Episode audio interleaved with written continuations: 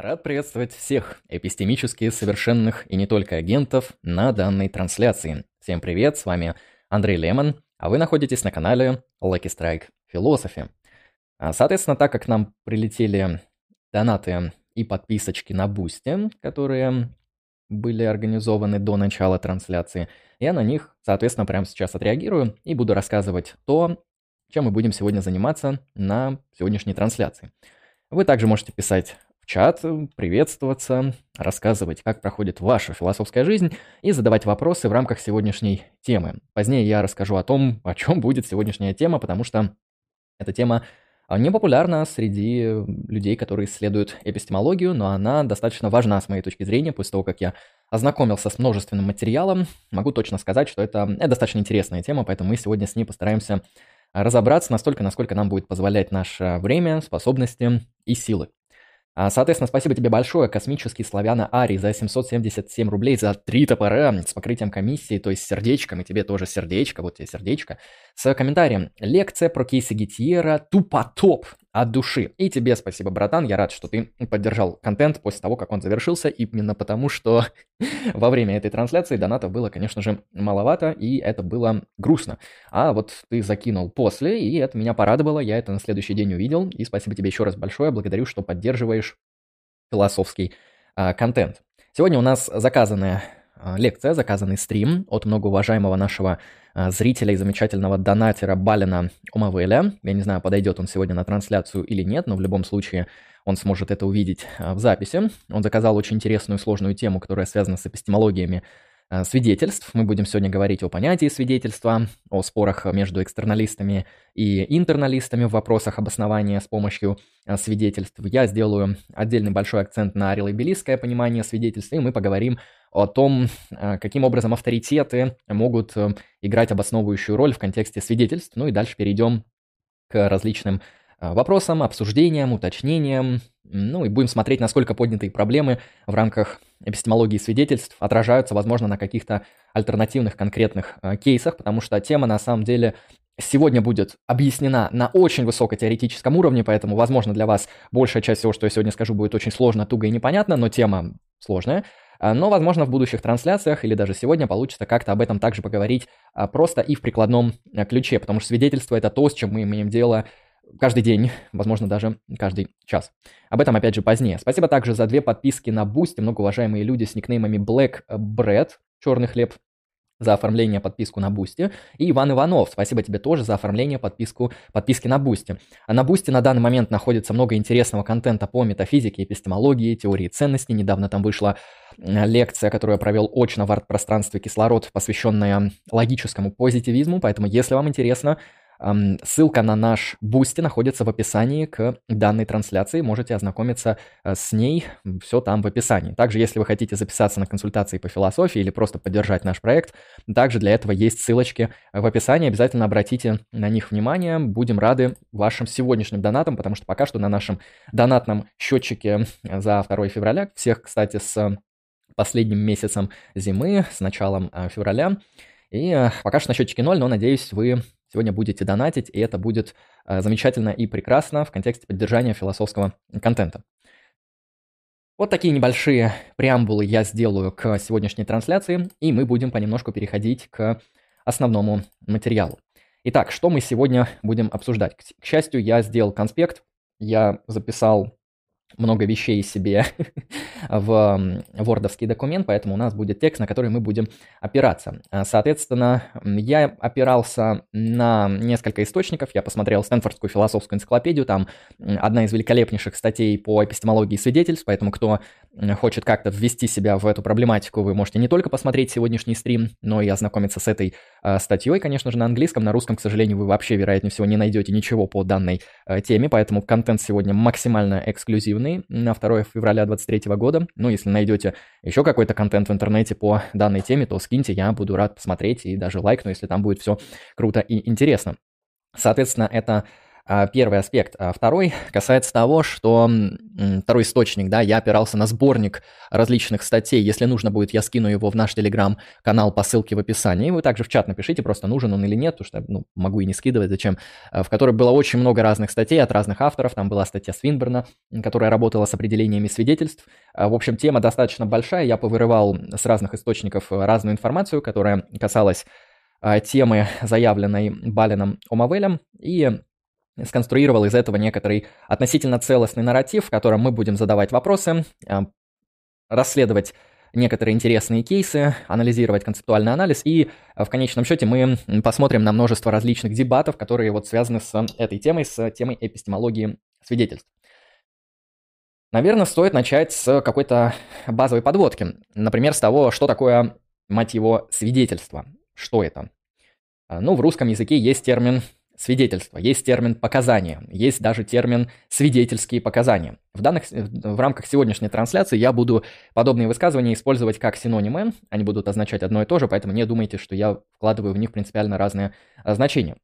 Свидетельства в самом общем, широком смысле – это любые данные, которые мы получаем от других людей, связанные с их актами высказывания. То есть понятно, что от других людей мы получаем данные, например, об их внешности, можно получить данные об их отпечатках пальцев, о чем-нибудь еще, об их одежде, а, но также мы можем получить от людей других агентов свидетельства. Люди могут что-то вам рассказать, что-то вам проутверждать.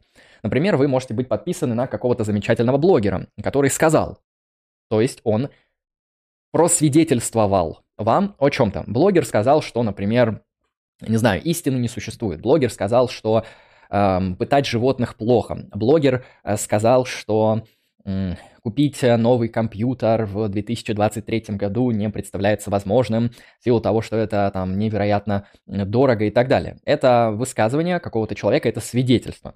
А часто люди могут оставлять свидетельства о каких-то э, своих вкусах, предпочтениях, э, реакциях, может быть, установках или чем-то подобном. Но нас будет интересовать свидетельства, которые имеют эпистемическое значение, то есть свидетельства, которые могут служить обоснованием, justification, да, обоснованием наших а, верований. Например, я говорю, сегодня на улице снег. Это пропозиция, я в это верю. Вы меня спросите, на основании чего я это, в это верю, какие резоны, на чем обосновано мое убеждение. Я говорю, а у меня есть показания свидетелей. Мне мой знакомый сказал, что сегодня в нашем городе выпал снег, и я обоснованно верю в то, что в моем городе выпал снег 2 февраля 2023 а, года, потому что у меня есть свидетельское показание. Вы можете спросить, я знаю, что у меня в городе выпал э, снег или нет? Предположим, это истина, потому что я проверил лишний раз, это действительно истина. Но если бы я не проверял, э, этого свидетельского показания было бы достаточно, для того, чтобы сказать, что мое убеждение обосновано а, этими свидетельствами или же нет. Это сложный вопрос.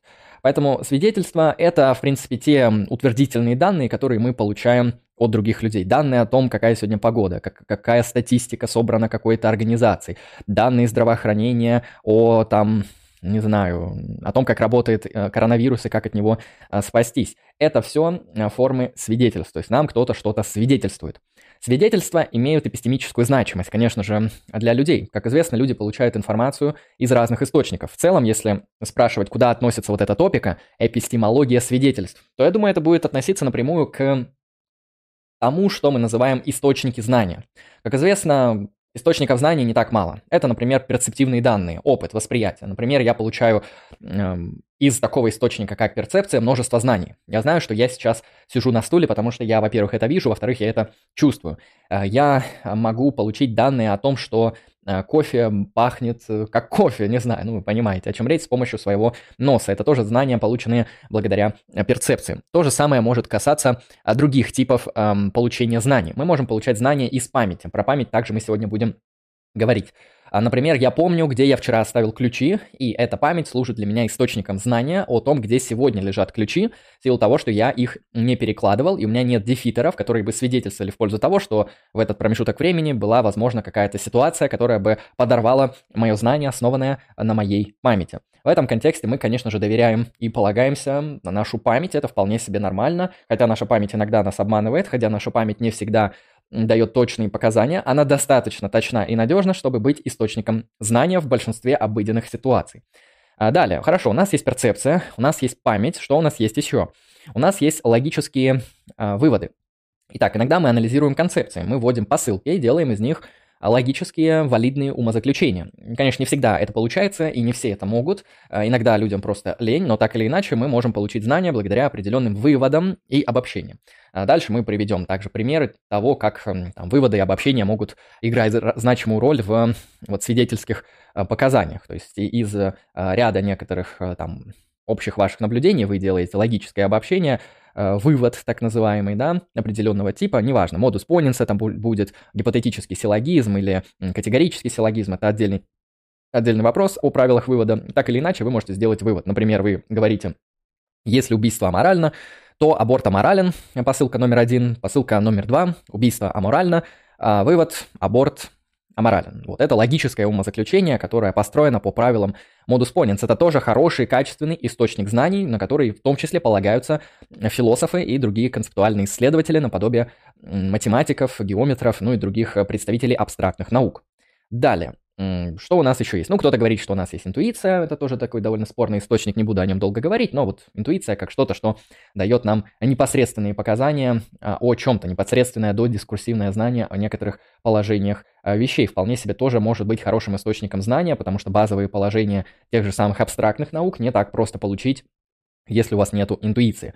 А, и, конечно, сюда же входит такой источник знания, как свидетельство мне кто-то что-то сказал, передал, по телевизору сказали, блогеры э, написали, э, записали ролик, э, не знаю, как я сказал, Министерство базы высказало базу. Вот это свидетельские показания. И вот вопрос будет касаться того, какой эпистемический, эпистемологический в конечном счете статус имеют свидетельские показания. Можно им доверять или нет? Обосновывают они наши знания или нет? Что это вообще такое? Это небольшая преамбула к тому, что сегодня будет. Теперь перейдем к нашему тексту и начнем постепенное где-то быстрое, где-то медленное движение. Не забываем донатить и задавать вопросы по сегодняшней э, теме. Я вам давайте задам какой-нибудь вопрос. Те, кто будет смотреть это в записи, можете ответить в комментарии. Комментарии тоже пишите. Это а, позволяет поддерживать проект, и за них я благодарен. Можете даже писать ржомбовые и шуточные, потому что это все равно хорошо. И привет всем, кто подошел. Попозже я вас поприветствую ближе где-то к, не знаю, к часу трансляции. А, соответственно, вопрос задам так. Вот, вероятнее всего, вы смотрите блогеров, так же, как я. Это нормально, это вполне себе популярная практика. Блогеры передают вам ряд свидетельств, то есть они вам о чем-то свидетельствуют. Это могут быть эмпирические данные, концептуальные данные, неважно, что угодно. А вы этому доверяете или нет? Это раз. А, это первый вопрос, который я вам задам. Второй, ответьте так. Если вы доверяете свидетельствам блогеров, которых вы смотрите, если это правда, то почему? Напишите в чат или в комментариях, почему вы этому доверяете. Ответы будут, я думаю, достаточно интересными, потому что это не так очевидно. Итак, двигаемся. Как я сказал, мы получаем большое количество наших убеждений и знаний из того, что нам говорят другие люди. Собственно, это и будут свидетельства. То, что нам говорят другие люди, это и есть а, свидетельство. Так, нам пришел донат, я сейчас а, на него, на него прервусь. Модус попус. Прикольный никнейм, мне нравится. 100 рублей с покрытием комиссии. Спасибо тебе большое. И вот тебе сердечко за покрытие комиссии. Добрый вечер. И вам добрый вечер. Удивительно, что у тебя до сих пор нет стрима по прагматизму. А, всегда на него можно задонатить, эм, и он будет. Я люблю прагматизм, это великолепная вещь. Если кто-то заручится на это вкинуть что-нибудь дополнительное, то стрим по прагматизму будет, и он будет очень интересным. Двигаемся дальше. Эпистемология свидетельств исследует то, как мы должны оценивать такие убеждения, то есть убеждения, которые основаны на мнениях других людей, на их свидетельствах. Соответственно, здесь встают перед нами несколько вопросов. В какой момент убеждения обосновываются свидетельствами и почему это так работает? Это, собственно, то, что я спросил у сегодняшних зрителей а, в контексте блогеров. А когда свидетельства дают знания и почему. То есть, если у вас есть убеждение, которое основано на каких-то свидетельствах, и, предположим, оно истина, дает ли вам это знание, соответствует ли это GTB-критерию, или этого недостаточно. Когда кто-то говорит вам некоторое положение P, пропозицию, да, где P – это утверждение, и мы принимаем его, то мы формируем убеждение, основанное на свидетельстве о том, что P. Это, собственно, то, как формально работают свидетельства. Давайте еще раз, чтобы у нас в голове это держалось. Когда кто-то говорит вам некоторое P, где P – это утверждение, и мы принимаем его, те, кто слушают, да, то мы формируем убеждение, основанное на свидетельстве о том, что П. Примерно так работают свидетельства. Нам кто-то что-то сказал, у нас возникла вера. Почему? Потому что нам кто-то что-то сказал. Вот это вот нам кто-то что-то сказал, это и есть свидетельство. Далее, еще несколько вопросов. Мы постараемся на них ответить в контексте сегодняшнего повествования. Какие должны быть условия соблюдены получателям мнений и свидетельств, основанных, а, соответственно, на этих показаниях? Должен ли получатель свидетельств иметь убеждение в надежности свидетеля? То есть, когда вы слушаете ваших любимых и замечательных блогеров, в том числе меня. Спасибо за большой донат, и это очень хорошо. Да, это, это донат, соответственно, Балина Омавеля. Сейчас я на него прервусь. Спасибо, спасибо тебе большое. Благодарочка за поддержку контента. Это очень very благо, very, very, very cool, very good, very, very четко. А, соответственно, Балин Омавель, 1662 рубля. Спасибо тебе большое. Благодарю. Вот это реальная поддержка контента. Собственно, сам заказал, сам поддерживает. Вот настоящий мужик. Ауф, я тебе еще после основного материала стату волка запишу, может, даже три. Спасибо, посмотрю записи. Пожалуйста. А, думаю, в записи будет посмотреть также неплохо. Благодарю. Если что, потом еще раз отреагирую на донаты, что большие донаты радуют душу, мне аж хочется заплакать. Вот такие вот свидетельства, которые мне дает Donation Alerts, вызывают у меня убеждение о том, что заниматься философией – это все-таки благо не только для себя, но и для других. Это хорошо. Благодарю еще раз. Итак, а, должен ли получатель свидетельств иметь убеждение в надежности свидетеля? Когда какой-то многоуважаемый блогер что-то вам рассказывает, может быть, даже я, а, вам нужно ли знать что-то, что подтвердит надежность этого блогера, да, и если да, то что это будет, при каких условиях эта надежность будет достаточно подтверждена, а при каких опровергнута.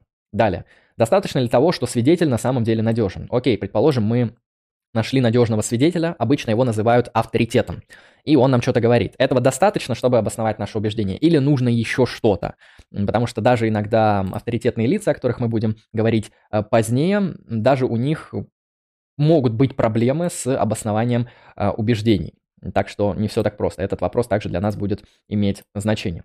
Какие условия окружающей среды могут влиять на свидетеля?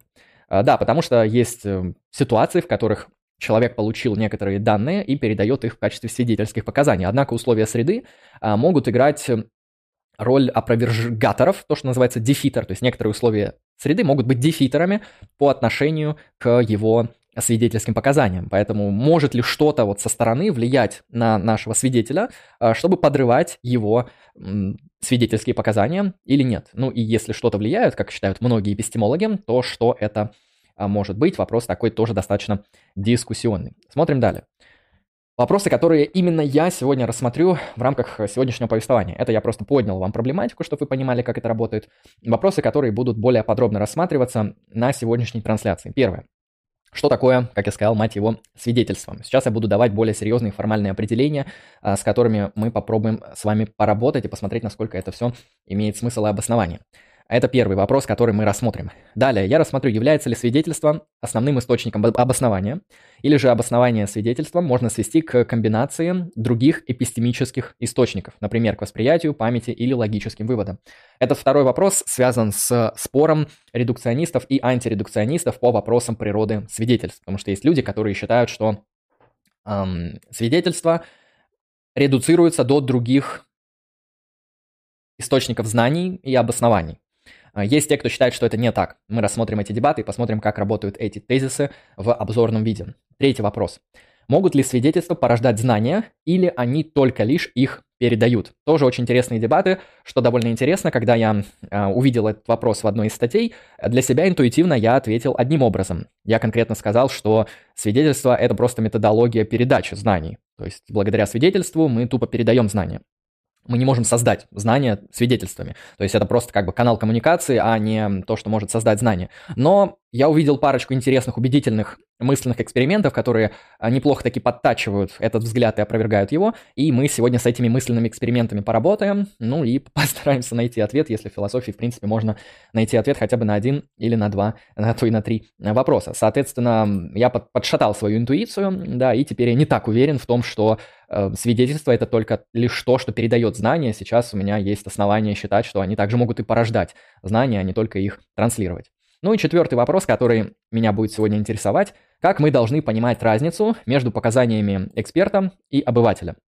Эксперта можно заменить а, терминологически на авторитета, а, не знаю, эпистемически совершенного агента, неважно, как-то так пусть будет, это все будет именоваться экспертом и использоваться в качестве синонимов, все, что я сказал. И обыватель. Ну, обыватель это тот, кто вот не эксперт, то есть тот, кто э, не является эпистемически привилегированным агентом в определенной сфере, тот, кто э, не имеет какие-то там, значимые характеристики, делающие его э, более эпистемически валидным агентом, чем так называемого другого человека. Ну, грубо говоря, обыватель. Окей, то есть не будем усложнять, думаю, вам в целом понятно это различие. Это четвертый вопрос, который будет рассмотрен в рамках сегодняшней трансляции. Прежде чем перейдем к анализу первого вопроса, вопроса об определении свидетельств, я посмотрю, что в чате, и поприветствую людей, которые сюда как раз-таки уже подошли. Если кто-то подошел, но не написал в чат, то вы, конечно, пишите, я вас поприветствую. А, привет, Георг Тор, привет, Лустатем, привет, Небыдлаго, привет, э, Статлер и привет, Алекс Ольденбург, располагайтесь. Вы планируете открыть свой Discord-сервер, спрашивает а, один из зрителей. Он у нас открыт, ты можешь найти его по ссылке в описании. А, многоуважаемые зрители, если человек не найдет, то скиньте, пожалуйста, в чат приглашение на наш а, Discord-сервер. Он у нас есть, просто мы им не так часто пользуемся, потому что люди не так часто у нас любят говорить, у нас любят в чатике переписываться. Вот в нашем чате в Телеграме, там очень много интересных дискуссий ведется, поэтому можешь зайти туда, если тебе интересны философские дискуссии, рассуждения там и прочее. Там бывают, конечно, смешные вещи, но куда же философию без юмора? Это же смешная вещь. Сверхтерпение – условия транснадежности. Добрый вечер. Красивая фраза. Это настоящая волчья цитата. Да, всем привет. Двигаемся по определению. Итак, необходимо определить свидетельство, дать какой-то хороший концептуальный анализ. Я вообще видел много определений в рамках тех статей, которые я смотрел, и даже монографии приходилось открывать. Они все в целом похожи друг на друга, они все пытаются выделить разные аспекты, которые играют значимую роль в практике получения и выдачи свидетельских показаний.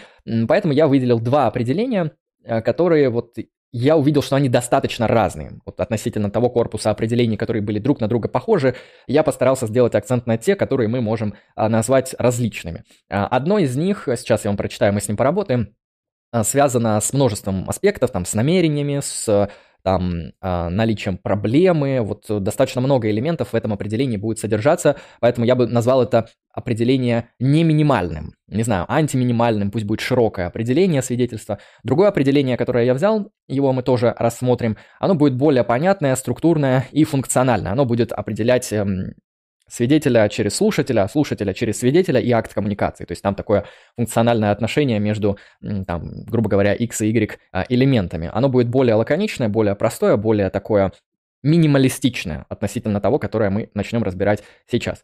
А, оба они вполне себе хороши, хотя делают акцент э, на разное. Эти определения нам пригодятся как раз-таки для того, чтобы понимать, о чем вообще будет в строгом смысле сегодня речь. Итак, давайте смотреть на определение.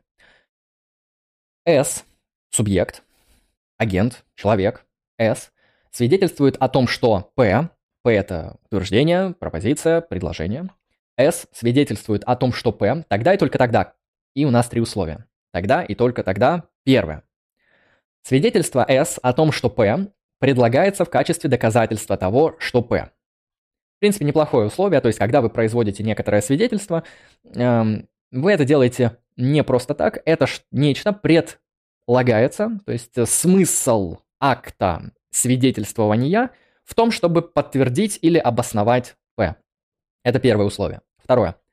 S желает, чтобы его аудитория, это может быть как минимум один слушатель, может быть много слушателей, неважно, S желает, чтобы его аудитория поверила, что он обладает соответствующей компетенцией, полномочиями или эрудициями, чтобы оправданно заявить, что P. Оправданно можно заменить на обоснованно. Так я и напишу в своем конспекте. Обоснованно. Конспект хороший, мне уж он, он самому понравился. Сохраню его на будущее. Может быть, статью какую-нибудь на основании этого напишу. Третье условие. Свидетельство S о том, что P, по мнению S, имеет отношение к какому-то вопросу, который с его точки зрения является спорным или неразрешенным. Итак, давайте с этим определением работать. Оно достаточно сложное и конструктивное. Тут очень немало элементов замешано, нужно сейчас их как-то, э, собственно, по полочкам разобрать. Соответственно, определение сейчас находится на экране, поэтому те, кто слушают это в виде подкаста, я вам, конечно, сочувствую, вы можете зайти на YouTube для этих целей, но так или иначе я буду произносить все, что необходимо для произношения, поэтому какой-то значимой информации вы не потеряете, но если вам требуется визуал, то на YouTube все есть. Итак, как я сказал, первый признак заключается в том, что когда некто производит акт свидетельствования, то есть какой-нибудь Ванек говорит, слушайте, а мне Ирка сказала АБЦ. Даже боюсь представить, что там Ирка сказала. Или АБЦ, или П. Ванек говорит, мне Ирка сказала, что П. Зачем Ванек это говорит? Ванек Харек делает это для того, чтобы доказать, что П. То есть он ссылается на показания Ирины в качестве свидетельств, а потому что эти показания подтверждают некоторое П. Это то, что доказывает П. Это первое условие свидетельства в этом определении. Второе. С желает, чтобы его аудитория поверила, что он обладает, скажем так, значимыми свойствами для того, чтобы быть эпистемическим авторитетом, если сказать обычным, простым, пацанским русским языком. Зачем? Чтобы обоснованно заявить, что П. То есть вторым элементом этого определения является то, что в акте свидетельствования свидетель призывает или делает вид, или намерен вызвать у аудитории понимание того, что у него есть какие-то эпистемические важные свойства. Это могут быть компетенции, полномочия, эрудиции, что-то там еще, что-то, что в нем имеет эпистемическое значение. Зачем? Чтобы его заявление о том, что П было оправдано этим свидетельством. Это тоже важный момент, потому что мы сейчас вводим критерий аудитории. То есть есть аудитория раз, есть эпистемические компетенции два, ну или эпистемически значимые свойства, назовем их так. И цель, чтобы, соответственно, доказать, что P это, это то, что вписывается в нашу а, первую посылку, первое утверждение. Третий элемент. Свидетельство S о том, что P, по мнению S, и вот тоже интересно, имеет отношение к какому-то вопросу, который с его точки зрения является спорным или неразрешенным. То есть в акте свидетельствования сам свидетельствующий, он дает показания не просто так. А, во-первых, он это дает в отношении аудитории. Он это дает, чтобы доказать положение P. И он это дает по какому-то вопросу, который на данный момент, ну, находится в состоянии вопроса, да, то есть что-то, что не разрешено, спорный вопрос, неразрешенный вопрос. Зачем? Потому что его свидетельство в этом контексте может играть роль эпистемического доказательства, а, что, ну, позволит обосновать наше убеждение. Как видите, достаточно такое сухое, формальное и строгое определение. В чем его проблема? В чем я сразу заметил его проблему? А в том, что оно включает достаточно много элементов, то есть оно может не описать, наверное, все случаи свидетельствования а, в силу того, что, ну вот второй случай, например, начинает говорить о а, компетенциях и эпистемически значимых свойствах. Ну, я знаю людей, которые, во-первых, могут знать, что у них нет эпистемически значимых свойств по данному вопросу, это раз – во-вторых, людей, которые в этом условно мысленном эксперименте, это еще и признают. То есть в конечном счете не обязательно, чтобы S желал э, вот, доказать своей аудитории, что он обладает соответствующими компетенциями. Поэтому этот пункт 2 может показаться спорным. Но а, он спорный для ординарных случаев свидетельства. Когда же мы говорим о более серьезных свидетельских показаниях, то свидетельские показания, конечно, обладают большей эпистемической силой в зависимости от количества эпистемически значимых свойств тех самых там эрудиций, компетенций, полномочий, э, не знаю, кандидатских степеней, экспертного мнения, бла-бла-бла. А, поэтому я думаю, этот элемент внесен был автором, не помню, кто автор, я не записал сюда, в это определение именно для того, чтобы сделать акцент на то, что будет касаться эпистемических авторитетов, о чем мы поговорим ближе к концу сегодняшней трансляции. Ну, с третьим критерием, в принципе, понятно и тоже можно согласиться, однако я думаю, этот критерий не описывает случаи, когда вопрос является бесспорным и разрешенным, однако для человека это не очевидно. Потому что иногда люди, особенно в философских чатах, начинают защищать позиции, которые по большей части, ну, они не являются спорными, с ними все очевидно. Ну, например, то, что солипсизм — это там ложная или там максимально неправдоподобная теория, которую мы можем отбросить по абдуктивным основаниям. То есть здесь нет спора. Если верен ли солипсизм или нет, это уже завершенный, закрытый давно для философии вопрос. Но вот кто-то может по незнанию вполне себе думать, что это вопрос спорный и неразрешенный, и даже как-то это защищать. Ну, наверное, в качестве троллинга разве что, потому что все-таки я не видел ни одного такого искреннего солипсиста и одновременно психически здорового человека. Вот конъюнкцию этих свойств я, к сожалению, не не наблюдал, возможно, в вашей практике такие э, встречались.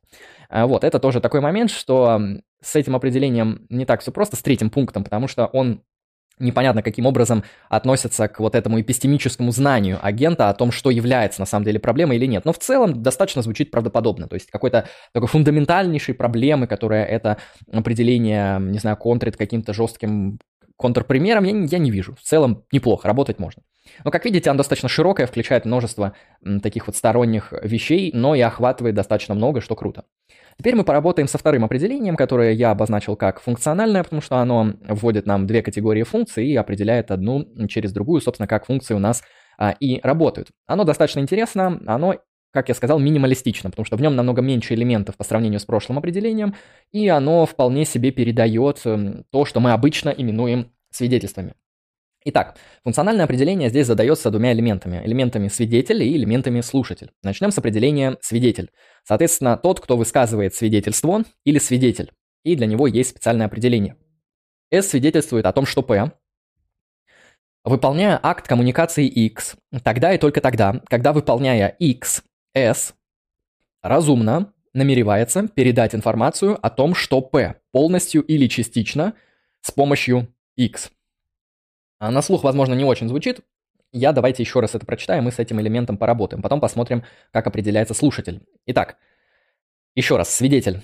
S свидетельствует о том, что P, выполняя акт коммуникации X, тогда и только тогда, когда, выполняя X, акт коммуникации, да, S что делает? Разумно намеревается передать информацию о том, что P полностью либо частично с помощью X.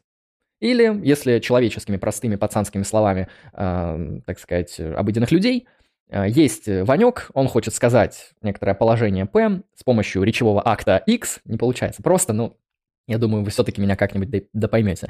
Э, и что он делает? в этот момент. Вот есть Ванек, который что-то говорит, некоторое П.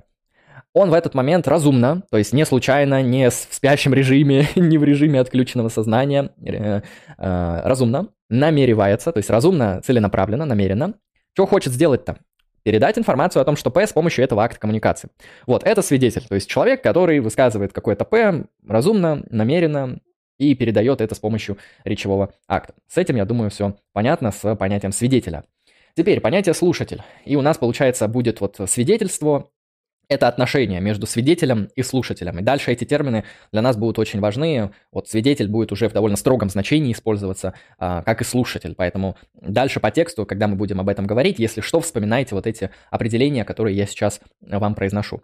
Итак, а, кто такой слушатель? Тот, кто слушает свидетельство или слушатель.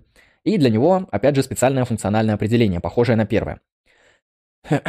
S свидетельствует о том, что P, выполняя акт коммуникации X, тогда и только тогда, когда слушатель S1 разумно воспринимает X как передачу информации о том, что P полностью или частично с помощью X. А как видите, это определение действительно такое функциональное, где один элемент определяется через другой. Кто-то скажет, что круговое, но это не порочный круг, это а, проясняющий круг, это круг, который имеет эпистемическое значение. В этом контексте мы говорим, что свидетель это тот, кто вот разумно, намеренно что-то хочет высказать некоторое П, слушатель это тот, кто разумно воспринимает этот речевой акт, который а, произносит свидетель, и как, как что? Зачем он его воспринимает? Он его воспринимает как форму передачи информации о том самом П. И свидетельствование это отношение между свидетелем и слушателем, где свидетель что-то рассказывает, а слушали, слушатель это слушает. Вот, э, эти определения нам будут важны в дальнейшей части нашего повествования. Давайте еще раз прочитаю слушателя, чтобы вы запомнили уж наверняка. S свидетельствует о том, что P, выполняя акт коммуникации X, тогда и только тогда, когда слушатель S1 разумно воспринимает X как передачу информации о том, что P полностью или частично с помощью X. Хорошо, это подвесили, это поняли, уловили, уложили. Как говорится, наши а, формальные инструменты для анализа сложных эпистемически значимых вещей размяли. Теперь будем двигаться дальше. Прежде чем я перейду к дебатам между редукционистами и антиредукционистами по вопросам свидетельств, это как раз-таки входило в вопрос Балина, а, который касался отношений между показаниями и восприятиями. Здесь у нас как раз-таки вот эти два подхода и спорят, а, что к чему редуцируется или не редуцируется. Мы сейчас это будем рассматривать. Прежде чем это рассмотреть, я дам вам пока что некоторые базовые различия между интерналистами и экстерналистами по вопросам эпистемологии свидетельств. А, почему я даю это сейчас в рамках повествования в начале? Потому что дальше, когда вы будете замечать э, позиции первых и вторых, они не будут заранее прояснены. Они будут использоваться как что-то уже э, что мы знаем, и из этих знаний будут делаться уже конкретные выводы, умозаключения и анализ конкретных тезисов. А поэтому в этом контексте я посчитал необходимым дать эти определения заранее. Поэтому давайте я сейчас вам веду различия между экстерналистами и интерналистами в вопросах обоснования наших убеждений с помощью свидетельств, и мы двинемся дальше. Итак, а кто такие интерналисты? Если вы хотите подробнее, кстати, ознакомиться с интерналистами по вопросам не эпистемологии свидетельств, а по вопросам знания, то можете посмотреть наш предыдущий стрим, который был посвящен кейсам Гитиера, там про это было более подробно, поэтому здесь более кратко.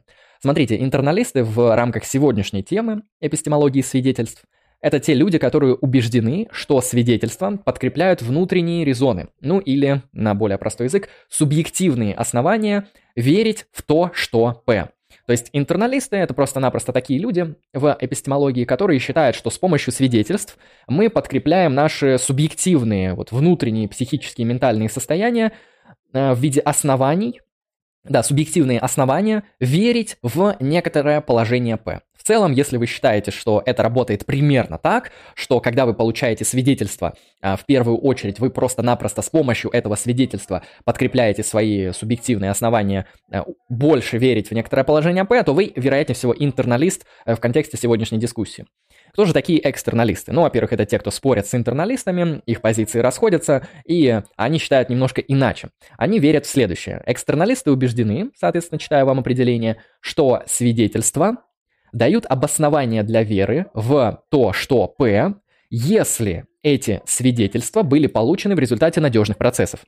Итак, экстерналисты не считают, что свидетельства а, дают обоснование а, для нашей вот субъективной веры. То есть свидетельства не нужны а, их, это не их основная цель дать нам вот э, внутренние резоны верить в то, что П. А с точки зрения экстерналистов, свидетельства — это более такие объективные экстернальные процессы. Свидетельства дают нам основания для веры тогда и только тогда, когда получены в результате надежных процессов, и сами эти надежные процессы чаще всего а, можно описать в некоторых объективных категориях. Ну, наподобие того, что надежным процессом является то, что свидетель там достаточно хорошо в здравом уме видел некоторое положение вещей X, и о нем свидетельствует вам, когда вы в здравом уме его слушаете и так далее. Вот пока надежные процессы получения и обмена информацией соблюдаются, свидетельства дают основания для веры. Как только надежность уменьшается, например, там видел что-то в темноте, на самом деле не видел, надежность снижена, тогда и свидетельство не дает основания для веры.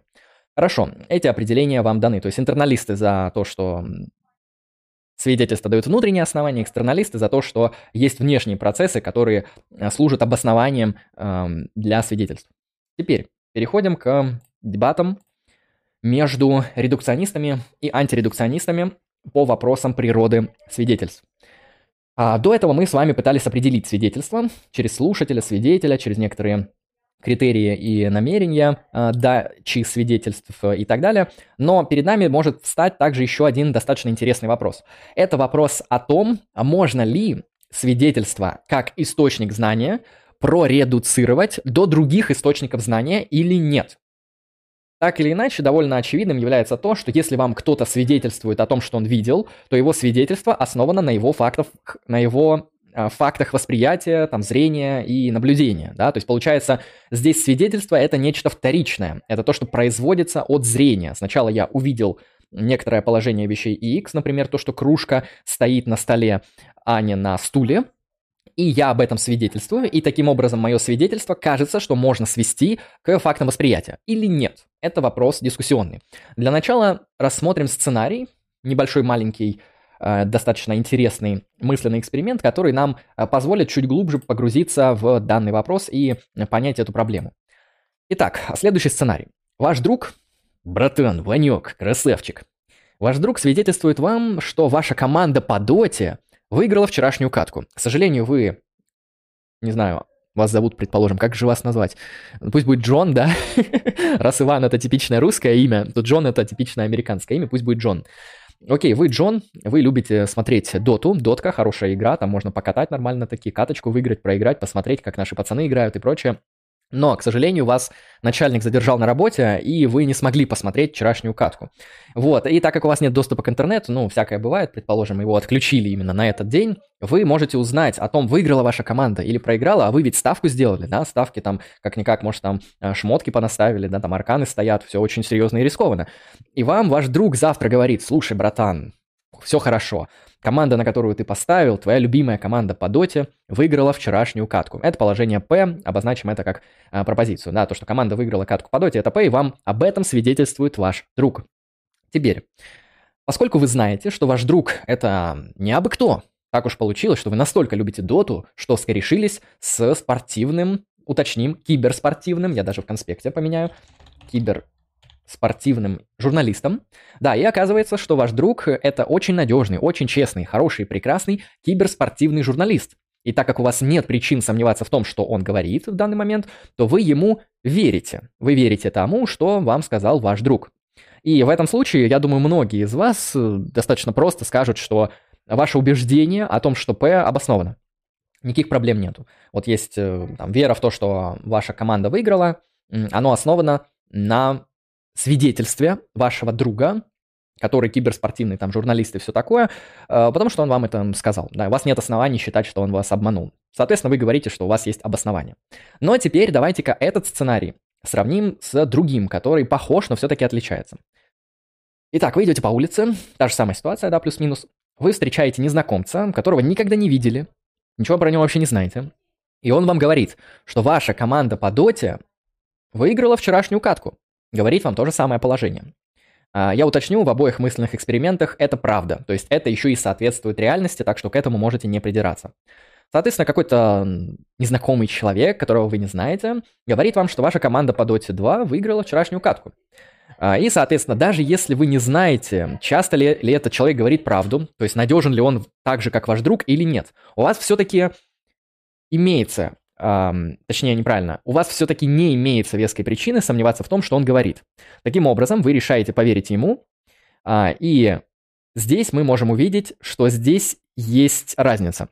Дело в том, что в первом случае ваше убеждение более обосновано, чем во втором. То есть э, во втором случае у нас получается либо убеждение вообще не обосновано, как считают некоторые эпистемологи, потому что не были соблюдены критерии надежности, либо можно сказать, что оно менее обосновано, чем в первом случае.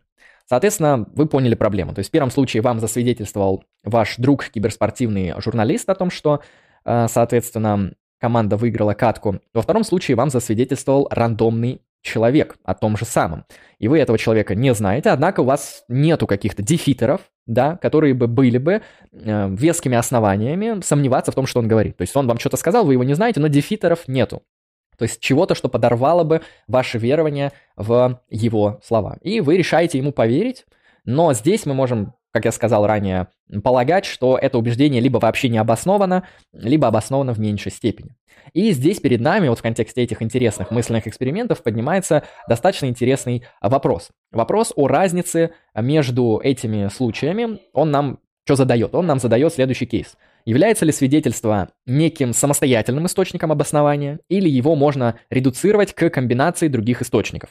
Как вы увидели в этих эм, примерах, вы можете попробовать произвести редукцию. Например, в первом случае, когда ваш друг, надежный киберспортивный журналист, говорит вам о том, что команда проиграла катку, что здесь есть? Здесь есть человек, э, который по статистике, так как вы его знаете, да, индуктивно, он вам скорее говорит правду в этих вопросах, чем нет. То есть он честный и надежный. Вы это наблюдали, у вас есть выборка, вы это помните и так далее. То есть в конечном счете этот первый кейс можно редуцировать к другим источникам знания, к вашему восприятию, к вашему доверию этому другу, к вашему соответственно, э, прошлому опыту и памяти. Во втором случае кажется, что проблема возникает именно потому, что у нас нет вот этого опыта, памяти, там, восприятия, которые бы давали нам интересные знания про этого человека. И именно поэтому многим кажется, что во втором кейсе, который я высказал про рандомного человека с улицы, э, вы можете быть не оправданы в своем убеждении. То есть ваше убеждение может быть не обосновано в этом кейсе. Ну и теперь давайте рассмотрим а, позиции после этих э, интересных в некотором контексте мысленных экспериментов. Соответственно, что у нас здесь за интересные такие ответы? Что у нас тут э, такое? Соответственно, у нас есть несколько теорий. Первый, который я рассмотрю теория, это глобальный редукционизм. Глобальные редукционисты, то есть это, собственно, такой более, так сказать, агрессивный, более суровый, более сильный тезис, чем э, локальный редукционизм, о котором я скажу позже. А, глобальные редукционисты утверждают следующее. Смотрите, сейчас будет довольно, опять же, строгое формальное определение, как и в контексте сегодняшней трансляции ранее. Слушатель имеет право верить, ну или имеет основание верить в то, что говорит свидетель, если и только если он, и сейчас будет три критерия, А, Б, В. Первое. Имеет веские основания полагать, что свидетельство говорящего надежно. Это раз. То есть мы редуцируем свидетельские показания до критерия надежности. Первый, э, первый критерий, да, первое условие. Второе условие. Эти основания сами по себе в конечном счете не основаны на свидетельствах.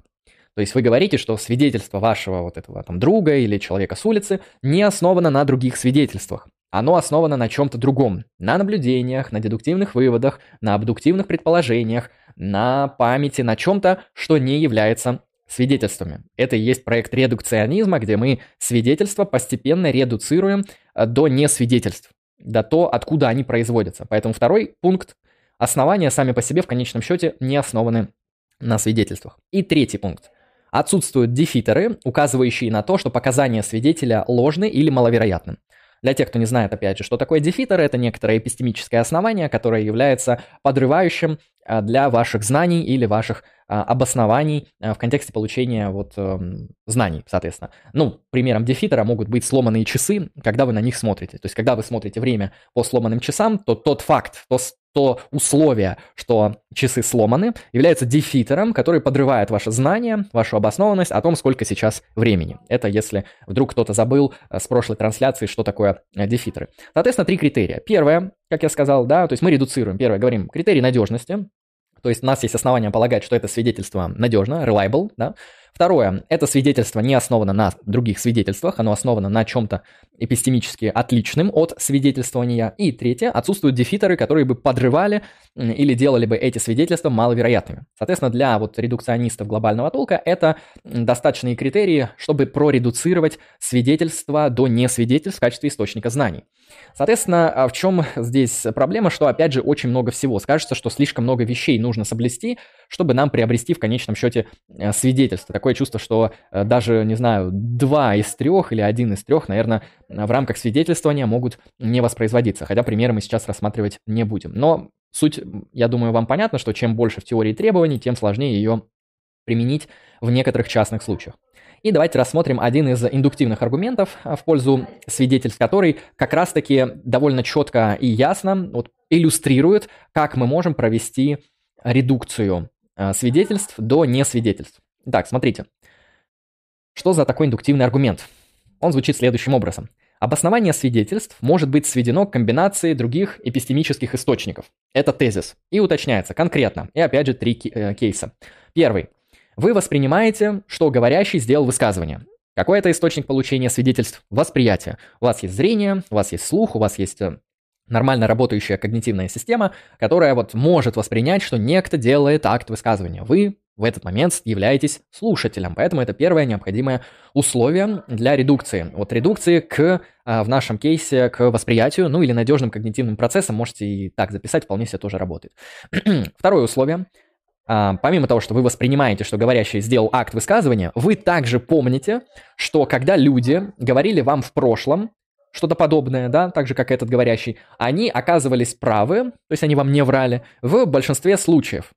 Откуда эта посылка следует? Оно следует из такого эпистемического источника, который мы называем память. То есть вы вообще-то знаете, что ранее, когда вам люди о чем-то подобном говорили, эм, это в целом оказывалось правдой, ну, предположим, там в 90% случаях, 85% случаях, что-нибудь такое. И вам по памяти этого достаточно, чтобы, соответственно, сказать и сделать э, третий пункт, который будет касаться логического вывода. Третий пункт читаю сейчас. Вы делаете на этом основании вывод о том, что то, что вам сказали в данном кейсе, который нас интересует, вероятнее всего является правдой. Это уже логический вывод. Что произошло только что? Вы, может быть, потеряли нить повествования, но сейчас я опять же объясню. Собственно, это и есть аргумент или довод в пользу редукционизма источника знаний или источника обоснования в виде свидетельств к тому, чем они не являются. То есть мы редуцируем свидетельства к несвидетельствам. И в рамках данного аргумента, в рамках данного довода а, мы попытались редуцировать свидетельство к тому, что не является свидетельством раз, и этих критериев достаточно два. В первом кейсе мы ввели критерий восприятия. Вы воспринимаете, что сказал э, говорящий. То есть некто высказал высказывание, и вы это восприняли. Это не свидетельство, это восприятие, свидетельства. Второй пункт. Вы помните, что раньше, когда люди делали что-то подобное, это в целом оказывалось правдой. Это, опять же, ссылка не на свидетельство, это ссылка на память, на другой источник. И третье, вы делаете логический вывод о том, что вам сказали сейчас, вероятнее всего, является правдой на основании вашей индуктивной выборки, которую вы знаете по памяти. И вот этот третий пункт также не является формой свидетельства. Это форма получения знаний или источника знаний в виде логического вывода. Это, опять же, другое. А, и если вам кажется это правдоподобным, то это значит, что успешная редукция вполне себе возможна. Я все-таки склоняюсь к тому, что успешная редукция свидетельств к несвидетельствам валидна. То есть это довольно сильный а, такой описательный довод. Теперь давайте рассмотрим еще парочку позиций, которые здесь фигурируют. А, здесь еще есть, собственно, локальный редукционизм, который более такой э, узкий относительно того, который мы рассмотрели ранее. Локальные редукционисты, у них более м, такой суженный тезис, поэтому я просто-напросто его вам прочитаю, мы двинемся дальше, просто чтобы вы знали, что такая позиция тоже есть относительно глобального редукционизма. Они же, локальные редукционисты, считают, что обоснованность свидетельских показаний может быть выведена, а точнее, может быть сведена к комбинации перцепции, дедукции и работе памяти. То есть у нас вот есть три источника, перцептивный опыт, логические умозаключения и память, и в конечном счете мы просто вот э, комбинируем одно, второе, третье и так далее, и у нас получается а, наши свидетельства. То есть свидетельства производятся из этих источников. Соответственно, локальный редукционизм, судя по всему, а, значительно отличается от глобального именно тем, что локалисты, да, назовем их так, не лаконисты, а локалисты, да, они считают, что эта комбинация может состоять не из всех трех элементов. То есть у вас может быть достаточно перцепции, у вас может быть достаточно дедукции или а, памяти, да, ну или комбинации там первого или второго, или всех трех. Это локальный редукционизм, в то время как глобальный редукционизм говорит о всех трех критериях, а, и делает акцент на редукцию ко всем трем. Ну, собственно, я, честно сказать, какой-то особой такой фундаментальной разницы между ними не увидел. Если кто-то чуть лучше в этом а, разбирается, то ну, напишите, в чем вообще какая-то разница, потому что я ее ну, не заметил. Просто увидел, что действительно как бы разные позиции обозначены, но по факту Тезисы очень похожи. Ну и тезис антиредукционизма, который в этом контексте противостоит редукционизму, заключается просто-напросто в том, что мы можем обоснованно верить в свидетельства, даже э, если они как бы вот не связаны с редукцией или не обоснованы вот на этих трех основаниях. То есть, как я сказал, вот глобальные и локальные редукционисты считают, что свидетельство обосновано тогда и только тогда, когда оно имеет редукцию к одному из трех источников, которые не являются свидетельствами, либо ко всем трем. Надеюсь, это понятно. Антиредукционисты считают, что это не обязательно. Какой критерий тогда они вводят для обоснования свидетельств? Они говорят следующее. Опять же, все по-разному, но я выделил самый популярный тезис. Соответственно, тот, кого мы называем слушающим, может обоснованно верить в то, что говорит свидетель, если отсутствуют дефитеры, которые указывают на то, что показания свидетеля ложны, либо маловероятны. Это у нас, соответственно, позиция антиредукционизма. То есть антиредукционисты, как видим, не пытаются говорить, что ваши полагания на свидетельские показания могут быть обоснованы только лишь в том случае, если эти полагания на свидетельства а, были основаны на несвидетельствах, там, на, на восприятии, на памяти, на перцепции, на логических выводах и так далее. Они говорят, вот некто вам что-то свидетельствует, окей, а, Спросите, есть ли в этом дефитеры, есть ли что-то, что подрывает его свидетельство или делает менее вероятным или маловероятным. Если их нет, то все, окей, берем, нормально, четенько. В чем разница? Разница, я думаю, понятна. В чем разница на практике? На практике разница будет заключаться в том, что редукционисты, они будут более требовательными к вопросам обоснованности, чем антиредукционисты. Предположим, есть некий блогер, который свидетельствует П. Соответственно, редукционисты будут спрашивать, а вот его свидетельство П, на каких несвидетельских показаниях оно основано? А, он это помнит, он это как-то провоспринимал, он это вывел из логических умозаключений. На чем это основано, что не является свидетельством? И пока мы это не найдем, у нас нет оснований верить в его свидетельские показания. Это ну, достаточно такой высокий критерий, особенно если это э, относить к блогерам, которые мало что видели, мало что слышали, обычно читали какие-то там чужие свидетельства каких-то там третьих, десятых свидетелей. Это вполне себе нормально в современном интернете без этого никуда. А вот антиредукционисты именно поэтому говорят, смотрите, блогер что-то сказал, блогер говорит П.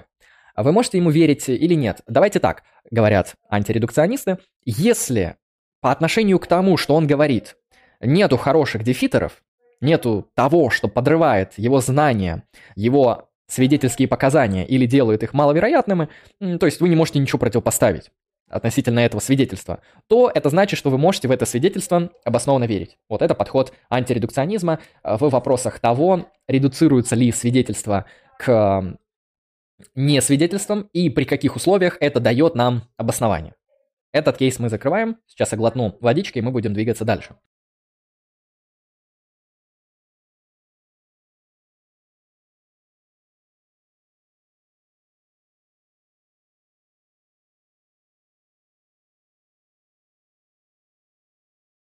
Люди в чате спорят про доту, ну, точнее, человек сам с собой спорит про доту. Дота замечательная игра, я в нее, конечно, давно не играл, но в свое время, когда играл, мне нравилось. Но в какой-то момент перегорел, все-таки 7000 часов это слишком много, чтобы, чтобы продолжать играть дальше. Потом я начал играть в другую игру, называется «Философия». Она меня затянула пока что на чуть большее количество часов. Следующий вопрос, который нас интересует в рамках сегодняшней дискуссии, касается того, могут ли свидетельства порождать знания или они их только транслируют. Вот это интересные дебаты, интересная дискуссия которая лично мне показалась очень даже необычной, возможно, вам тоже покажется а, чем-то подобным. Давайте посмотрим, что тут за вопрос. Как происходит передача знаний? Ну, как известно, наши знания передаются вообще разными способами. То есть их можно там фотографией скинуть, можно непосредственно как-то проиллюстрировать, там показать, что-то такое вот провести и сделать. А, это вполне частая и популярная вещь, это нормально. А, но иногда, как считают некоторые, передача знаний происходит путем свидетельств. Нас это, собственно, и будет сегодня интересовать.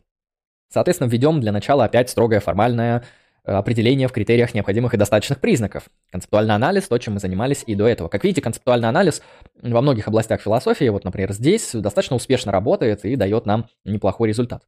Итак, мы вводим следующие несколько определений, с которыми начнем далее работать, связанные с вопросом о том, могут ли свидетельства передавать знания Точнее, являются ли свидетельства только лишь передатчиками знания, или они могут их еще и создавать? Слушаем определение.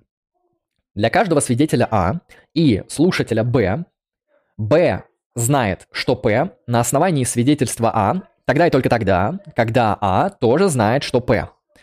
А, звучит формально строго и круто, я вообще люблю такие определения, потому что концептуальный анализ наше все.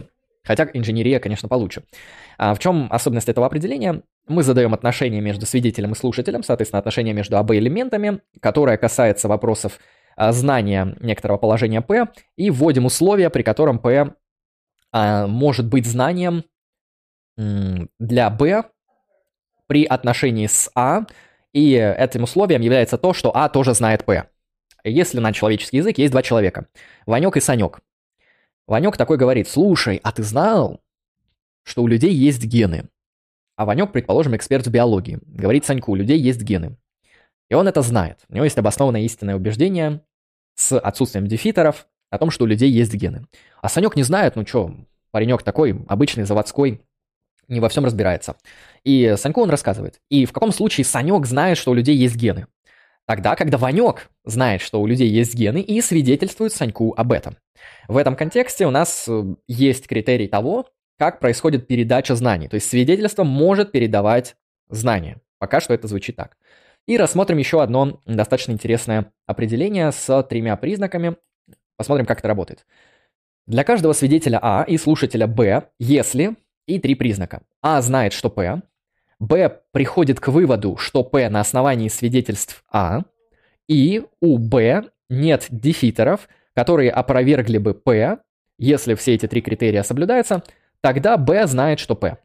Соответственно, для каждого свидетеля А и слушателя Б, если А знает, что П, Б приходит к выводу, что П на основании свидетельств А, и у Б нет defeater ов, которые опровергли бы П, тогда Б знает, что П. А, этот анализ, он похож на тот, который я высказал ранее, но он, как видите, более расширенный, а, более такой конструктивный. То есть вводится критерий знания, а, там, Ванек, как я сказал, знает некоторое П, Санек пришел к этому знанию на основании свидетельств Ванька, и в этом процессе для Санька нет дефитеров. То есть Санек не видит каких-то оснований, которые бы опровергли э, знания Ванька. Если эти критерии соблюдены, тогда Санек узнал то, что рассказал ему Ванек.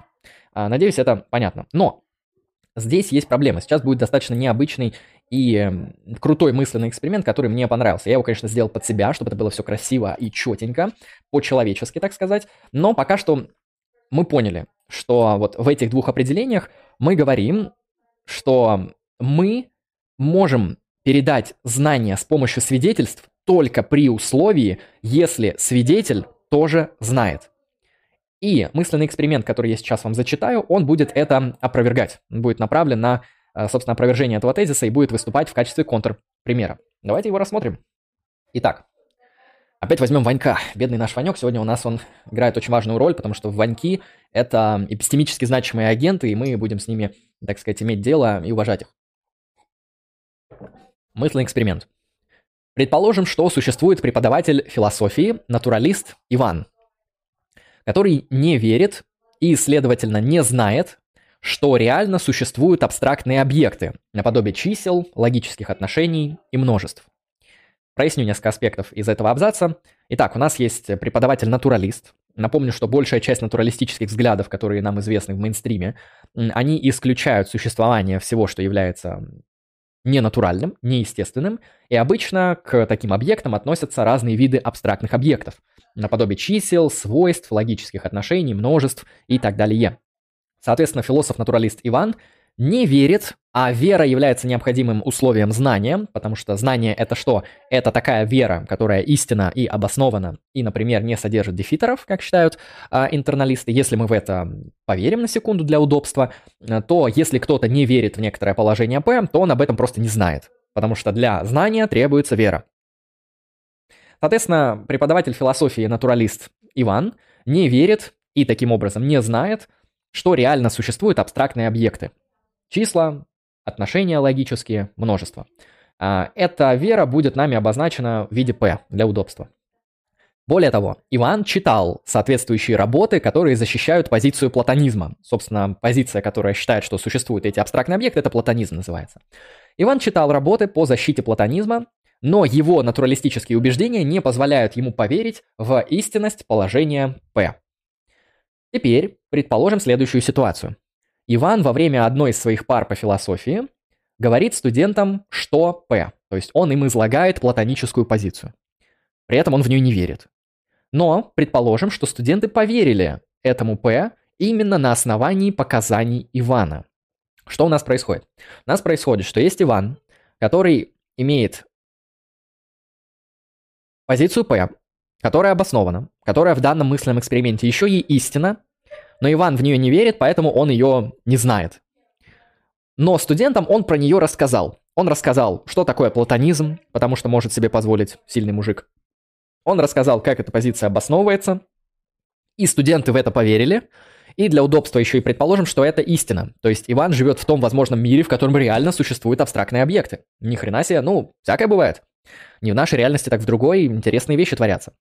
И в этом контексте он студентам передал обоснование и истинность положения P, и студенты в это поверили, и получается у них есть знания, в то время как у Ивана нету. И они приобрели это знание на основании свидетельств и показаний самого мистера Ивана.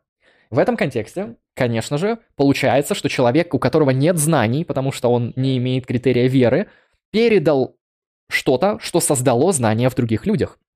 Это очень крутой мысленный эксперимент, мне он понравился. Там, конечно, было не про философа, а про биолога, и было не про платонизм, а про теорию эволюции. Но я подумал, это будет скучно и душно, поэтому рассказал про платонизм, это хотя бы весело и интересно. Двигаемся дальше. Соответственно, в чем здесь аргумент? Аргумент здесь состоит в том, что студенты могут узнать, что П на основе показаний Ивана, даже если сам Иван не верит и таким образом не знает, что П истина. В этом контексте, получается, свидетельства могут создавать знания, а не только лишь их передавать.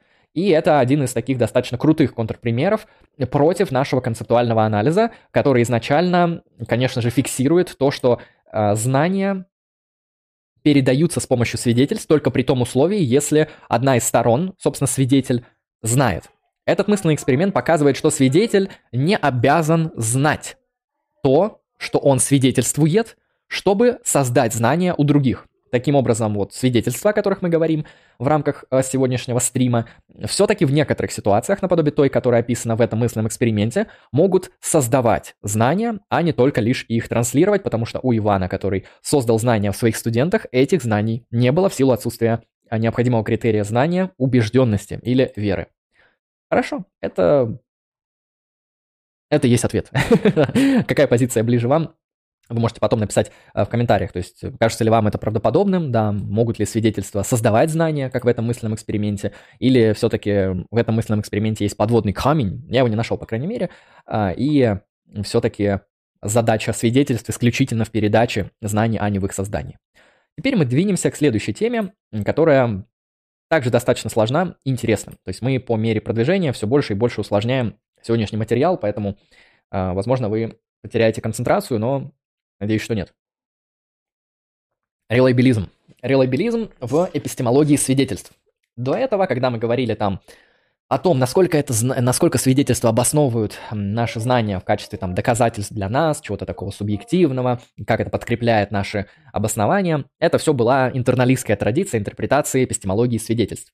Теперь мы более подробно и на примерах рассмотрим с вами, что такое релейбилизм в данных дебатах и как он работает.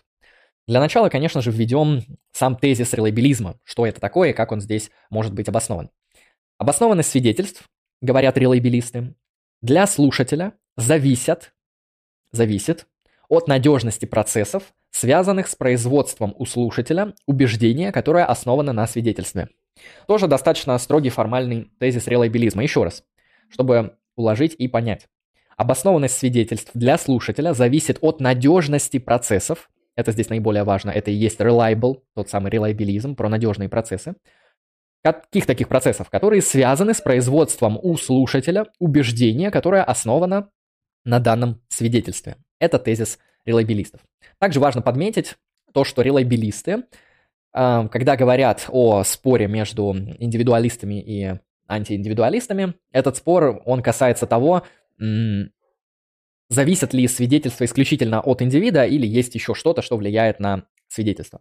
Большая часть релейбилистов – индивидуалисты. Собственно, что это такое? Оно формулируется так.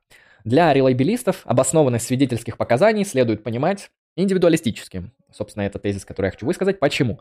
А потому что оно состоит только в надежности когнитивных процессов, которые являются внутренними для слушателя. То есть для релейбилистов важно делать акцент на наши когнитивные процессы, которые для нас, конечно, внутренние, это часть нашего индивида, то есть ваши когнитивные процессы. Это не то, что валяется на дороге, это то, как работает там, ваша нервная система в определенной э, среде. И большая часть релабилистов, они вот индивидуалисты в том плане, что они к индивиду привязывают критерии надежности свидетельств. Но об этом, э, возможно, мы поговорим потом, если оно нам пригодится. Теперь рассмотрим несколько примеров, которые позволят нам чуть глубже понять релайбилистскую э, позицию. Что здесь прикольного? Пример. Предположим, что ваш друг говорит вам, что пара начинается в час. Это положение P. Ну, у меня самого были такие ситуации. Я без понятия, когда там начинались э, пары, и мне нужно было спрашивать у моих одногруппников, а что, когда там, во сколько начало пары, что там перемены нет, что завтрак какой и так далее. Это, в принципе, такая обыденная ситуация. Ваш друг говорит вам, что пара начинается через час. Соответственно, это положение P. И таким образом вы получаете свидетельство, которое дает вам основание полагать, что это так. Ну, в целом, да, в чем проблема? Вы спрашиваете, что, когда пара? У своего друга он вам говорит, да, через час. И вы такие, а, ну да, хорошо. И вы в это верите, у вас есть основания считать, что это так. Проблемы какой-то нету, абсолютно нормальная, обыденная ситуация, в которой более-менее адекватный человек, грубо говоря, не скептик, поверил бы в то, что сейчас говорится. Ну и что мы имеем на, на выходе? Соответственно, мы можем спросить, почему?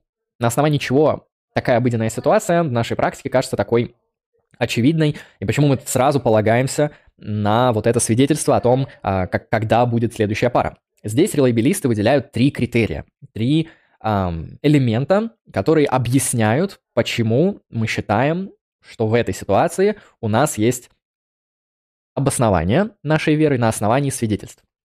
Соответственно, в общих чертах релейбилисты объясняют характер нашего поведения и нашего обоснования следующим образом. Ввожу три критерия.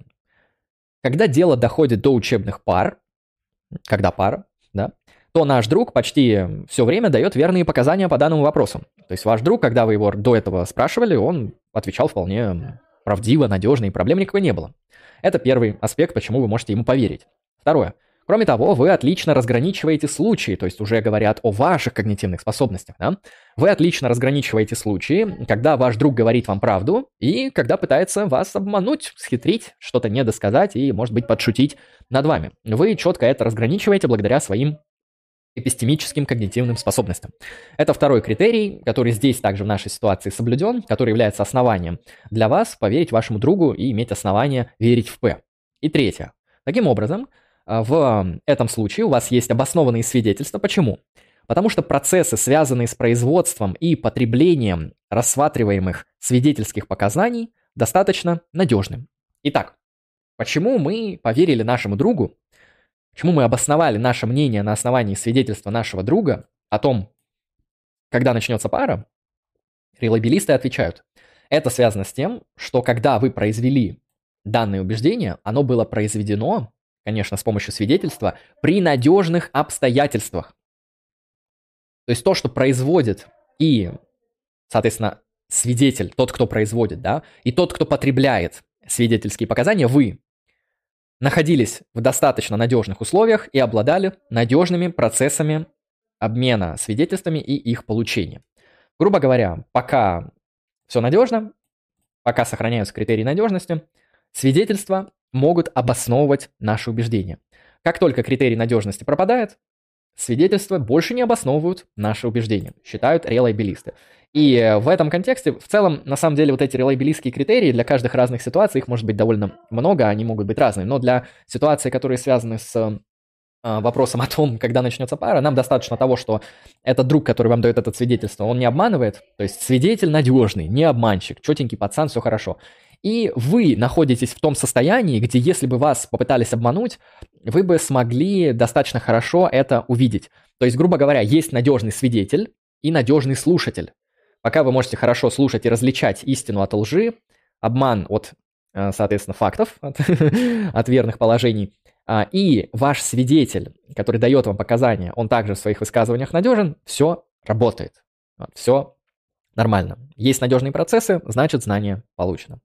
Соответственно, вот здесь релабилисты об этом, собственно, хорошо и пишут. То есть в этой ситуации присутствуют два процесса, и поэтому мы можем потом задать вопрос, а какой из этих процессов важнее. Во-первых, какие тут процессы есть? Это процессы, связанные с производством показаний свидетеля, то есть процессы, которые имеют отношение к вероятности того, что свидетель говорит правду. Так как это ваш друг, так как вы помните, что он вас не обманывал по данному вопросу, вероятность того, что он вам говорит правду, достаточно высокая. Это первый процесс, связанный с характеристикой надежности самого свидетеля. Второй аспект. Во-вторых, есть процессы, которые касаются самого слушателя. Да? То есть есть, соответственно, Процессы, связанные с тем, что слушающий способен отслеживать признаки того, что говорит свидетель, и то, что оно может быть ложным, маловероятным или наоборот быть правдой. Как я сказал, эти два аспекта достаточно важны. На основании этого релабилисты развивают два типа подходов. А, ну, во-первых, первый будет касаться того, что мы будем отстаивать просто-напросто первый случай. То есть мы будем делать акцент именно на то, надежен ли свидетель. То есть мы скажем, достаточным признаком для получения надежных свидетельств является надежный свидетель. Да. И этого будет достаточно. То есть это необходимый и достаточный признак. Пока свидетель э, хорош, свидетельства обосновывают э, наши убеждения. Это один подход. Да, второй подход может сказать, что в первую очередь вы должны быть тем человеком, который умеет, э, собственно, слушатель, да, вы должны быть тем слушателем, который может различать истину от лжи, э, хороших свидетелей от эпистемически плохих свидетелей. И сделать акцент, например, вот в эту сторону. Я видел то, что акцент на природу, эм, соответственно, слушателя, вот в эпистемологии свидетельств, его развивают, э, эм, как это называется, эпистемологи-добродетели. Вот для эпистемологов-добродетелей второй процесс, процессы, которые связаны с тем, кто а, слушает свидетельские показания, а, и то, почему и как он это может делать, на основании каких а, интеллектуальных и моральных добродетелей он может это делать или не делать. Вот для так называемых эпистемологов добродетелей это наиболее важно. А, ну и можно как бы не выбирать между красивым бриллиантом и прекрасным бриллиантом. Можно взять сразу оба. Можно сказать, что необходимо и достаточно а, оба процесса. То есть необходимым будет являться и надежный свидетель, достаточно будет являться, а, соответственно, хорошо различающий ложь и правду слушатель. И вот при этих двух критериях будет все хорошо и круто. Поэтому эти вещи также мы подвешиваем в контексте релейбелистской эпистемологии свидетельств. Теперь я перейду, по-моему, к последнему вопросу, который будет касаться основной части сегодняшнего повествования, и потом мы будем заканчивать, потому что это немножко растянулось даже дольше, чем я думал. Ну, тема действительно сложная и интересная, тем более, вот смотрите, сколько тут интересных э, примеров и прочих вещей. Последняя вещь, о которой мы сейчас поговорим, потом сделаем перерыв, как я сказал, касается значения авторитетов в контексте свидетельских показаний. Итак, кто такие авторитеты? А, ну, это люди, которые обладают некоторыми эпистемическими привилегиями. Это люди, которые, а, например, имеют компетенции, имеют знания, имеют эрудицию, их когнитивные способности сильнее, чем у других людей, ну и так далее. Эти признаки можно перечислять долго. Они находятся в эпистемически более релевантных условиях для получения а, знаний, истин и обоснований и прочее, прочее. А, этих людей мы можем условно назвать эм, эпистемическими авторитетами. Это могут быть ученые, ученые с высокими степенями, с признанными стандартами, не знаю, там, доктора докторов, академик Иран, там, PhD с высоким индексом Хирша и прочее, прочее. Это всего лишь некоторые внешние эмпирические проявления э, того, как э, проявляет себя эпистемический авторитет. Это могут быть какие-то блогеры, которые хорошо разбираются, опять же, в какой-то вещи. Предположим, это блогеры которые, не знаю, техноблогеры. А, техноблогер там, не знаю, работает сантехником, механиком, техником, и вот у него есть некоторая компетенция, прошаренность и понимание в технических вопросах.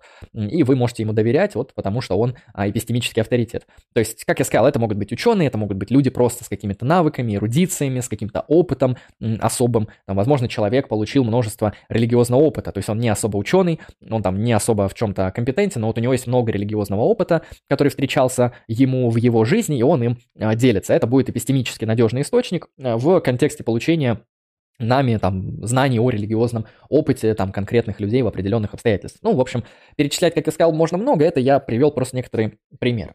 Теперь давайте рассмотрим, как это работает, опять же, а, на практике, посмотрим на парочку интересных примеров.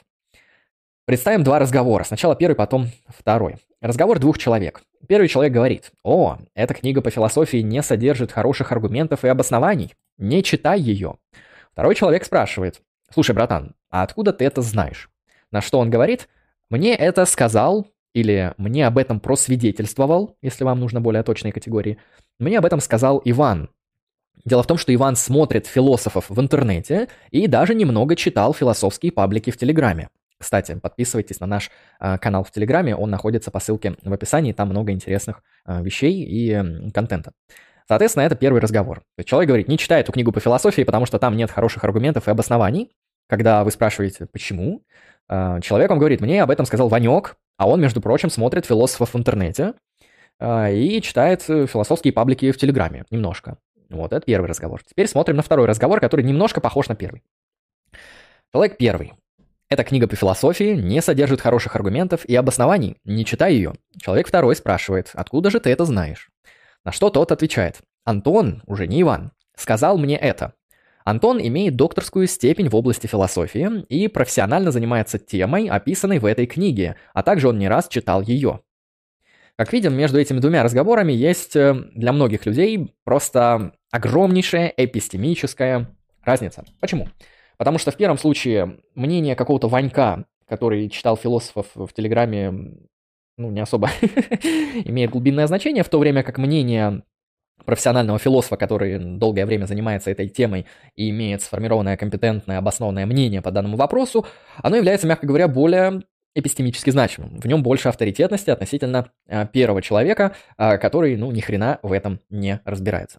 в этом контексте вот это различие в том, что эм, второй сценарий нам кажется более эпистемически привлекательным, чем первый, оно может быть объяснено именно благодаря категории эпистемологических авторитетов. О них мы сейчас кратенько поговорим. Как я сказал ранее, в обоих случаях вы приобрели знания, которые основаны на свидетельствах. Однако, во втором случае, нам кажется, что ваше убеждение намного эпистемически сильнее, чем в первом. Кто-то скажет, что во втором случае оно обосновано, благодаря свидетельству авторитета. Кто-то скажет, что в первом случае оно не просто слабее обосновано, оно вообще не обосновано относительно вот этого эм, авторитетного свидетельства. Есть также дебаты, о которых я сейчас скажу, связанные с тем, что если есть мнение эксперта против мнения не эксперта, то мнение эксперта, оно просто уничтожает любые альтернативные мнения.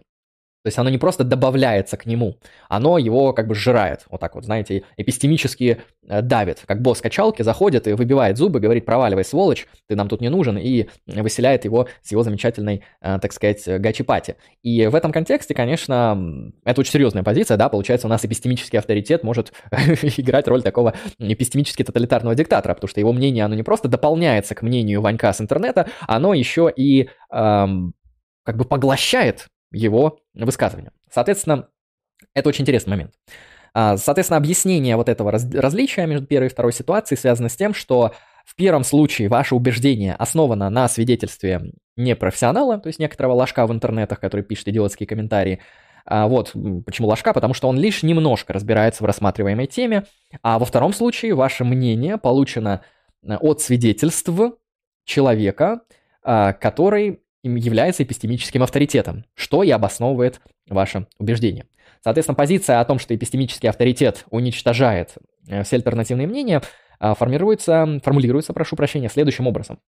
Сейчас мы опять же увидим большой такой интересный концептуальный анализ, с которым а, некоторые философы спорят. Звучит он следующим образом. Тот факт, что авторитет свидетельствует о том, что П является для слушателя причиной верить в это П, которая заменяет другие причины слушателя, относящиеся к П, а не просто добавляется к ним. Вот это на самом деле очень интересная позиция, связанная как раз-таки с тем, что авторитетное мнение а, человека, который разбирается, там, философов в философии, биологов в биологии, экономиста в экономике, ну и так далее, и так далее, оно относительно мнения не философов в философии, оно его уничтожает.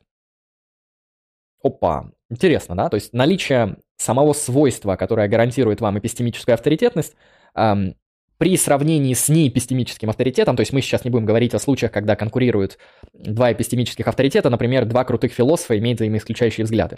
Например, Ричард Свинберн считает, что Бог существует, целую огромную книгу с аргументами написал, интересную достаточно. А Грэм Оппи, он считает, что Бог не существует. То есть он атеист, и он то тоже очень серьезный философ религии, очень имеет интересные обоснованные взгляды. А, то есть здесь спорят два серьезных авторитета, и здесь, конечно, на них этот принцип не распространяется, потому что а, здесь конкуренция между авторитетными мнениями, а не между авторитетом и неавторитетом. Но когда мы говорим об эпистемически могущественном агенте, об эпистемическом авторитете и неэпистемическом авторитете, тогда мнение эпистемического неавторитета просто вот как бы рассыпается, уничтожается, поглощается, не учитывается. То есть, как говорится, у меня две степени, а вы лох, ваше мнение не учитывается. Это для многих достаточно агрессивная позиция, потому что с этим довольно легко не согласиться на основании множества интуитивных э, склонностей, да, можно сказать, смотрите, ну, во-первых, эпистемический авторитет, он авторитет в очень узких областях. То есть, чтобы иметь вообще этот статус, вы можете его иметь только в узкой сфере. То есть не может быть, ну, по, по физиологическим обычно основаниям и по темпоральным основаниям, не так много времени в мире на человеческую жизнь, вы не можете максимально хорошо и успешно разбираться во всем. Вы, более того, не можете, кроме там случаев гениальности, хорошо и максимально успешно разбираться, ну, хотя бы в трех, в четырех вещах из разных сфер. Например, в философии, в физике, в экономике и в психологии. Вот я вам дал четыре сферы. Одновременно быть успешным экспертом в этих всех четырех областях практически невозможно. Если у вас получится, это будет, э, ну, просто невероятное, чудесное и великолепнейшее совпадение, которое нужно будет ценить, но в большинстве случаев обычно эксперт, он эксперт в одном. Обычно авторитет, он авторитет в узкой сфере. То есть даже философ не знает всю философию. Это был бы кошмар просто знать всю философию. Обычно философ знает какую-то область философии. Да, я, например, по большей части э, занимаюсь моральной философией, в ней у меня чуть больше авторитета, чем там в эпистемологии, метафизике, философии языка и э, других сферах, хотя они мне также интересны, но вот, грубо говоря, когда мы говорим о практической философии, о моральной философии, там я ну, по факту более, э, так сказать, эпистемически привилегирован, чем в других областях. А в других областях, которые выходят за пределы философии, наподобие, там, не знаю, физики, конечно, я там совершенно не привилегирован, знаю только из свидетельств других авторитетов, ни больше, ни меньше, могу только на них а, ссылаться. Но вот это достаточно интересный момент, да, а, но, как я сказал, критика здесь может заключаться в том, что а если ваш авторитет, эпистемический, наподобие там, авторитета философии, а, он скажет что-то наподобие, там, не знаю, бить, бить женщин и детей круто, потому что ты красавчик, процитировав великого музыканта, мы это все осуждаем, это всего лишь академический пример для прояснения абсурдности данной позиции. А можно ли тогда сказать, что раз он авторитет, то это мнение тоже обосновано, так как оно является следствием авторитетного мнения? Здесь, конечно, многие не согласятся, уточнив то, что авторитет должен быть авторитетом в узкой сфере. Однако любой авторитет, делая некоторые высказывания, имеет на то резоны, даже если это высказывание в его области. И в целом мы можем сказать, что само, сам статус авторитетности – это то, что супервентно или паразитирует на наличии резонных обоснований. И в целом можно обратиться к самим формам резонности и обоснованности и смотреть, как это работает. Но это нас немного уведет э, за пределы спора и темы, которую нам интересно происследовать сегодня, эпистемологии свидетельств, э, так как нас интересует вопрос э, не о резонах и всем таком, нас интересует вопрос о том, является ли мнение авторитета в качестве свидетельства источником для обоснования знаний. Ну, я сейчас показал вам две позиции, да, что является раз и еще и поглощает все остальные неавторитетные мнения два, и с этим, соответственно, можно спорить, считать, что нет, оно может быть недостаточно, нужно еще что-то для успешного обоснования. Соответственно, в рамках сегодняшней такой достаточно подробной лекции по эпистемологии свидетельств мы рассмотрели много интересных вопросов. Мы рассмотрели вопросы о том, что такое свидетельство, потому что не так все просто. Мы ответили на вопрос о том, является ли свидетельство основным источником обоснования или все-таки его можно редуцировать к чему-то другому, к комбинации других источников. Я также поговорил о том, могут ли свидетельства порождать знания, или они могут их только лишь ретранслировать. Ну и только что мы с вами закончили разговор о том, эм, как понимать разницу между экспертами и обывателями, эпистемическими авторитетами и теми, кто ими не является. Вот эти кейсы достаточно интересны. Пишите, конечно, в комментарии, что вы думаете по данному поводу. Рассказывайте о своих эпистемических авторитетах, потому что не все люди считают, что к эпистемическим авторитетам нужно относить только людей. Может быть, это какие-то информационные базы данных наподобие Википедии. Может быть, это э, какие-то сложные коллективные площадки наподобие Министерства здравоохранения. Возможно, это Бог, да, который также является агентом, который может выдавать нам некоторые свидетельства о чем-то и быть эпистемически значимым э, авторитетом в некоторых вопросах. Как-никак, это все-таки э, существо, которое обладает всезнанием. Это тоже достаточно интересная дискуссия, но это я уже оставлю все на вас. Мы поговорили много сегодня про что, поэтому все, что хотите узнать подробнее, узнавайте либо в нашем э, телеграм-чате, который находится по ссылке в описании, спрашивайте там у людей, там в последнее время начали э, залезать довольно умные, интересные люди, иногда шизы, но часто это пересекающееся множество, шиз и умный человек там бывает. А, ну, также вы можете там вести философские дискуссии, поэтому обязательно и подписывайтесь на телеграм-канал, и заходите в наш э, телеграм-чат, там много чего крутого. Ну, наверное, на этом я буду сегодня заканчивать, потому что трансляция длится уже практически 2 часа.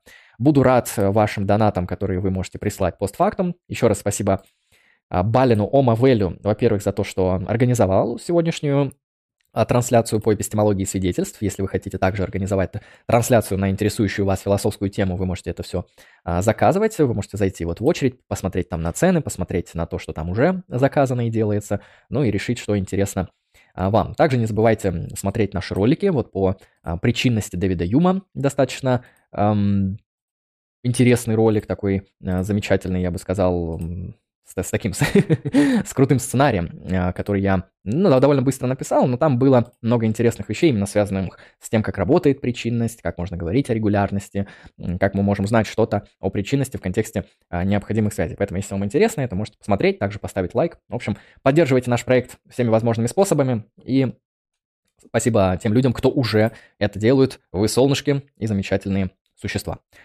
Ну что, всем хорошего настроения. С вами был Андрей Лемон, автор проекта Lucky Strike Philosophy, философ. Хорошего настроения, удачи, пока.